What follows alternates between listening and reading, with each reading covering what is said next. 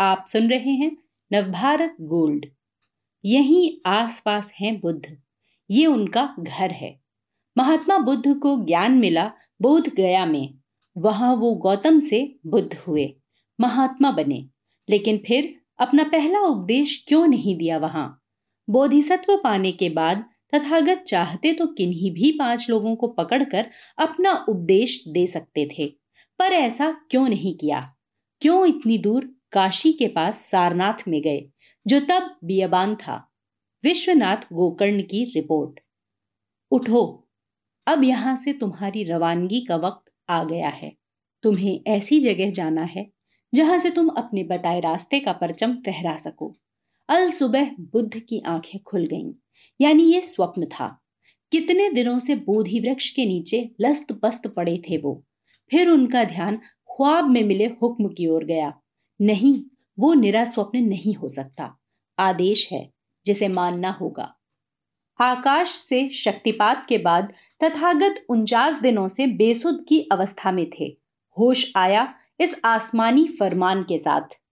वो चल पड़े, चलते रहे, दिन, रात।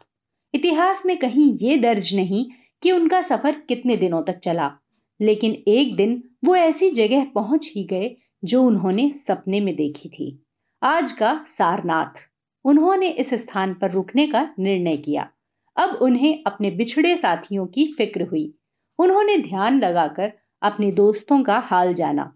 पता चला कि असिता, अलारा और उद्दक शरीर त्याग कर इस नश्वर संसार से जा चुके हैं। कोंडना भद्दिया वप महानामा और असज्जी वहीं कहीं उनके आसपास हैं। तपोबल से गौतम ने अपने साथियों को एक जगह एकत्र किया और बताया कि उन्हें ज्ञान की प्राप्ति हो गई है। बुद्ध के अपने पाँच साथियों से मिलने की ये वही जगह है, जिसे आज हम चौखंडी स्तूप या सीता रसोई के नाम से जानते हैं। तथागत की बातें सुन उनके साथी पहले तो हैरत में पड़ गए। फिर बहकाने के लिए उन्होंने गौतम बुद्ध से इधर उधर की बातें शुरू कर दी। उन्हें सिद्धार्थ गौतम के बुद्ध बन जाने पर यकीन ही नहीं था। उन्हें गौतम के बुद्धत्व की प्राप्ति पर शक था। वो कुतर्क कर रहे थे, लेकिन कुछ देर बाद तथागत की आध्यात्मिक आभा, शांत मुखमंडल, सुमधुर तर्क, संगत बातें और ओज भरी वाणी से इतने प्रभावित हुए कि उनके कदमों में गिर पड़े। उन्हें अपनी गलती का एहसास हुआ। गौतम ने पाँचों को एक खास दिन और उसमें भी एक अहम लम्हे में एक खास जगह बुलाया।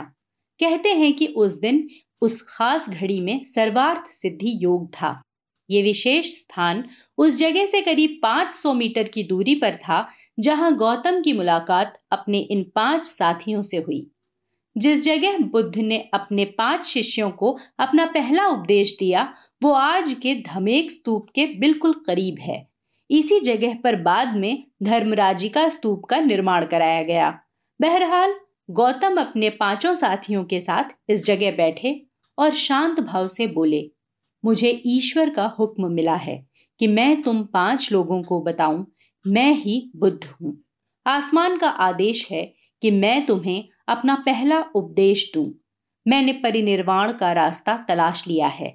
अगर तुम सबने मुझे ध्यान से सुना और मेरे बताए मार्ग का सही तरीके से अनुपालन किया तो जल्द ही अपनी रूह से मुखातिब हो जाओगे। उन्होंने आगे कहा, खुद से साक्षात्कार कोई आसान नहीं, बल्कि मैं जिस मार्ग की बात कर रहा हूँ, वो तुम्हारे भविष्य को ही नहीं, तुम्हारे वर्तमान को भी खूबसूरत बना देगी। मैं जो कह रहा हूँ, वो नितांत सत्य है। मेरे बताए रास्ते पर चलकर तुम खुद के वजूद को जान पाओगे। और ये सब जान लेना जन्म और मृत्यु से भी ज़्यादा ऊँची बात है। प्रौढ़ वय के कुंडना पर गौतम की बातों से इतनी कैफियत तारी हो गई कि वो बेखुदी में आ गए। उनके सभी दूषित विचार तत्काल दूर हो गए। हृदय के स्वच्छ होने के साथ ही उन्होंने गौतम बुद्ध का शिष्यत्व ग्रहण कर लिया। इसके थोड़ी देर बाद ही भद्दिया वप महानामा और असज्जी ने भी बुद्ध के चरण चूम लिए।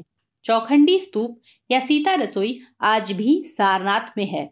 लेकिन यहाँ और उसके आसपास के माहौल में एक भारीपन है।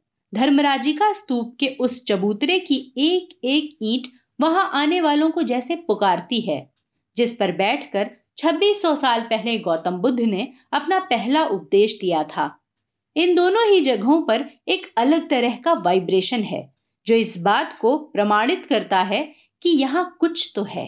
बौद्ध धर्म के अनुयायियों का कहना है कि चौखंडी स्तूप और धर्मराजिका स्तूप की परिक्रमा से मनुष्य के सारे पाप नष्ट हो जाते हैं और उसकी रूह रोशन होती है। धर्मराजिका स्तूप से सटे उस घर का वजूद आज तक कायम है, जहाँ गौतम बुद्ध मुद्दतों रहे। बुद्ध के इस घर के होने की जानकारी बहुत कम लोगों को है। लेकिन तथागत के हमराही यहाँ इस घर की अक्सर प्रदक्षिणा करते नज़र आते हैं। यहीं पास में कुछ ही मीटर की दूरी पर धमेक स्तूप भी है, जहाँ गौतम बुद्ध के अवशेष रखे हैं। इस पूरे इलाके में गौतम बुद्ध का वजूद आज भी महसूस होता है। कहते हैं, तथागत की रूह हर वक्त यहाँ विचरती रहती है। वो अपने अनुयायियों की गुहार, पुकार सुनती है। चौखंडी स्तूप धर्मराजिका स्तूप तथागत के घर और धमेक स्तूप के इर्द गिर्द बैठे कातर भाव से प्रार्थना करते, बेखुदी में आकर रोते, गिड़गिड़ाते लोग यहाँ अक्सर बताते हैं कि उन्हें वहाँ गौतम बुद्ध के वजूद का एहसास हुआ है। उन्होंने तथागत से अपनी बातें कही हैं। इस तरह के और दिलचस्प पॉडकास्ट सुनने के लिए विश्व की सर्वश्रेष्ठ Hindi infotainment service Nav Bharat gold पर लॉगिन कीजिए। गोल्ड के पॉडकास्ट का खजाना मिलेगा नव भारत गोल्ड डॉट कॉम पर।